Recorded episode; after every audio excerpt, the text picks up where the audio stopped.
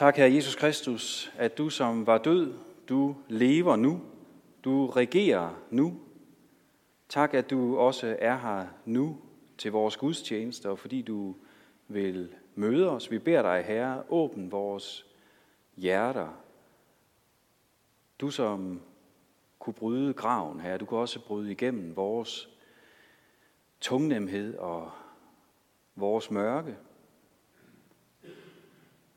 så du kan blive til lys for os nu. Amen.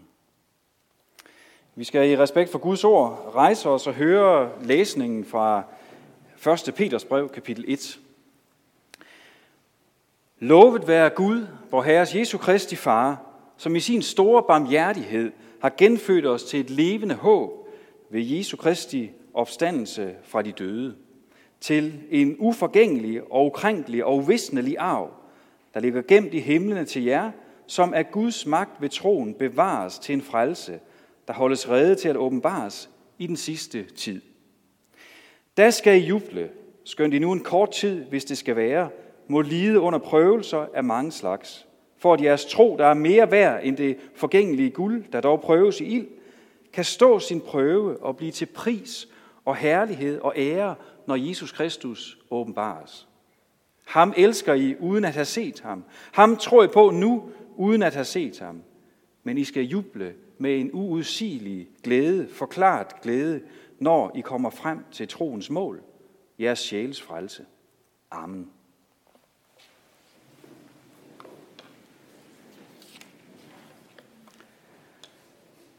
Det er nogle helt fantastiske ord, vi læser her i Peters første brev, og de bliver jo ikke mindre fantastiske af, at det rent faktisk er apostlen Peter, der har skrevet dem. Det var ham, der svigtede Jesus der skal torsdag aften i ypperste præstens gård. Han svor på, at han ikke kendte Jesus. Han stod ikke op for sin ven, for sin herre og sin mester, men forrådte ham. Lod dem tage Jesus, uden at han selv rørte en finger for ham. Timerne og dagene derefter må have været udholdelige for Peter. Alt det, han havde håbet på, det var forsvundet. Fordi han havde virkelig håbet og troet på, at Jesus, han skulle være Messias, han skulle være den nye konge. Nu skulle de bare se, når Jesus kom til magten, så skulle alt blive godt. Men nu var det håb forsvundet. Og Peters eget selvbillede, det lå smadret på brostenene i ypperste præstens gård der hvor han løj og svigtede Jesus. Uden mulighed for at kunne lime det her smadrede selvbillede sammen igen. Peter han har set på sig selv, og så har han set på alt det, der var sket omkring ham. Han har set på den døde Jesus på korset. Og så har han konkluderet, at nu er alt håbløst. Men Jesus opstod. Og Jesus havde en særlig hilsen til Peter, kan vi læse i nogle af beretningerne. Han sagde, sig til disciplene og til Peter, jeg vil møde jer igen. Og det gjorde han. Først om aftenen, da han stod midt i blandt dem og sagde, frygt ikke. Så senere i Galilea, på deres hjemmeegn, midt i deres dagligdag, mens de var ved at fiske, så mødte Jesus dem igen.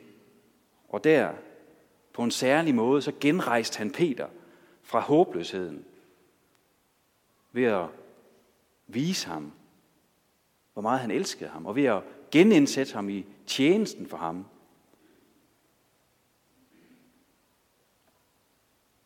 Og så igen, så viser Jesus sig for disciplene i Galilea, da han sendte dem ud for at tage del i hans store mission og da han lovede dem at være med dem alle dage ind til verdens ende. Så Peter, efter det her store fald, så har han mødt Jesus. Opstandelsen har betydet hele forskellen i Peters liv. Håbløshed og mørke, det blev vendt til et levende håb ved Jesu opstandelse fra de døde. Han fik nyt liv, han fik nyt håb. Og det samme med dem, som han skriver sit brev til. Nogle kristne, nye kristne, som lever rundt omkring spredt i Romeriet, i Lille Asien. Folk, som led for troens skyld. Det var mennesker, som ikke havde fået et let og fremgangsrigt liv uden problemer, efter at de var blevet kristne. Nej, snarere tværtimod. Så har de fået det sværere på mange måder. De blev forfulgt nu. De blev udstødt af familie, venner. Og det virkede til mange gange, at jamen, hvor var meningen så med det hele? Hvor var Gud i al trængslen? De så også på alle omstændighederne. Så på det, som de erfarede i deres daglige dag, deres daglige trængsler, og tænkte, der er ikke meget håb at finde i sådan en mørk og ond verden. Og så lyder det til dem. Lovet være Gud, hvor Herres Jesu Kristi Far, som i sin store barmhjertighed har genfødt jer til et levende håb ved Jesu Kristi opstandelse fra de døde.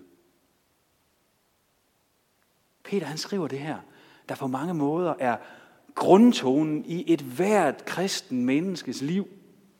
Fordi de her ord, dem læser vi jo hver gang, at der både er dåb og begravelse. Det er en tone, der klinger med hele vejen i vores liv. En tone, der ikke kan slukkes, der ikke slettes, men bliver ved ligegyldigt, hvordan livets melodi den så end går.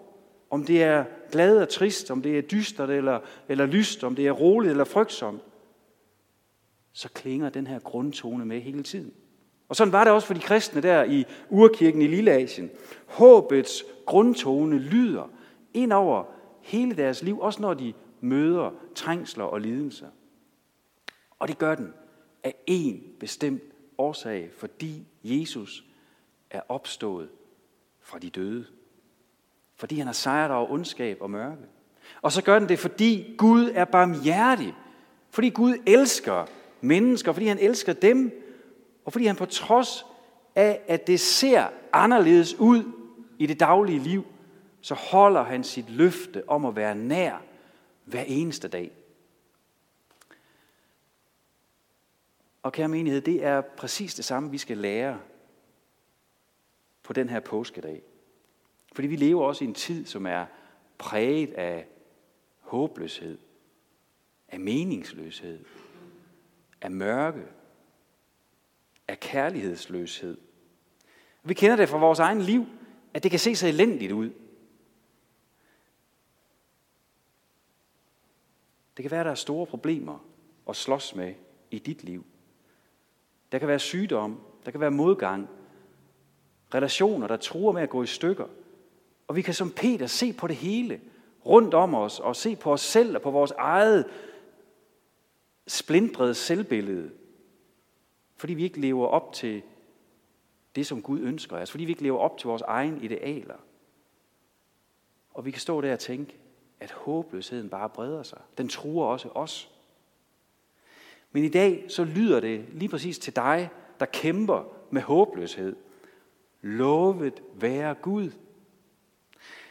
For hans kærlighed til os, den er så stor, at han lod os blive født igen som kristne. Vi der på grund af synd og egoisme og vores oprør mod Gud, som vi har i vores hjerte alle sammen. Vi der var døde for Gud under evig forbandelse. Vi bliver født til et nyt liv. Det gør vi i dåben. Det gør vi ved troen. Gud har af sin store kærlighed givet os håb. Et levende håb om evigt liv ved at Kristus stod op fra de døde. Det ændrer hele historien. Det ændrer din historie. Og det er Peters og apostlene og masser af andres vidnesbyrd, at Jesus han ligger ikke i graven. Han er opstået, og det ændrer alt. Som kristne, der hviler vi på det her sande vidnesbyrd om opstandelsen. Det er det, vi står på, det er det, vi hviler på. På trods af det, vi ser omkring os, på trods af det, vi oplever, som får os til at tvivle, ja, så handler påsken om opstandelsens sandhed, og om at vi på grund af opstandelsen har fået del i et levende håb, i et nyt liv, på trods af det, vi ser.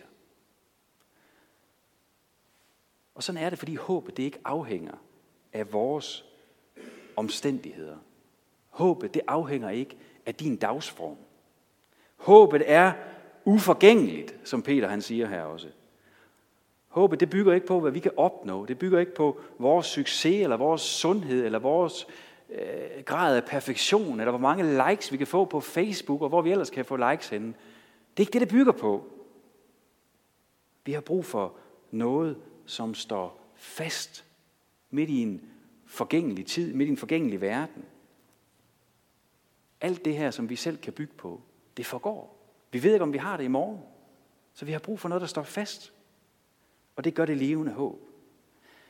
Det er håbet om det evige liv, som er forankret ikke i os, ikke i vores følelser, ikke i vores dagsform, men i Guds barmhjertighed og i Kristi opstandelse. Så håb, det illustreres jo med et anker. Og det er fordi et anker, det er det der faste og sikre holdepunkt midt i et oprørt hav. Og sådan er håbet også fast og sikkert. Fordi Jesus stod op fra de døde. Peter han kalder også det her levende håb for en arv. Han sammenligner det med en arv. Og det betyder jo først og fremmest, at det ikke er noget, vi, vi, vi, vi har fortjent, eller noget, vi sådan skal kæmpe os frem til. Det er noget, vores far giver os helt gratis af barmhjertighed og af kærlighed. Og så stod der, at den her arv, den ligger gemt i himlen til os. Den ligger gemt der og venter på at komme til udbetaling. Det er en uendelig værdifuld arv. Og den mister aldrig sin værdi. Den er uforgængelig, den er urokkelig, den forsvinder aldrig. Selvom der endnu måske går mange år, før vi når frem til frelsen hos Gud, så ligger den klar. Lige værdifuld. Den formindskes aldrig. Det er jo fantastisk, at vi, vi får jo faktisk allerede lidt arveforskud en gang imellem her i det her liv. Det er jo altid godt.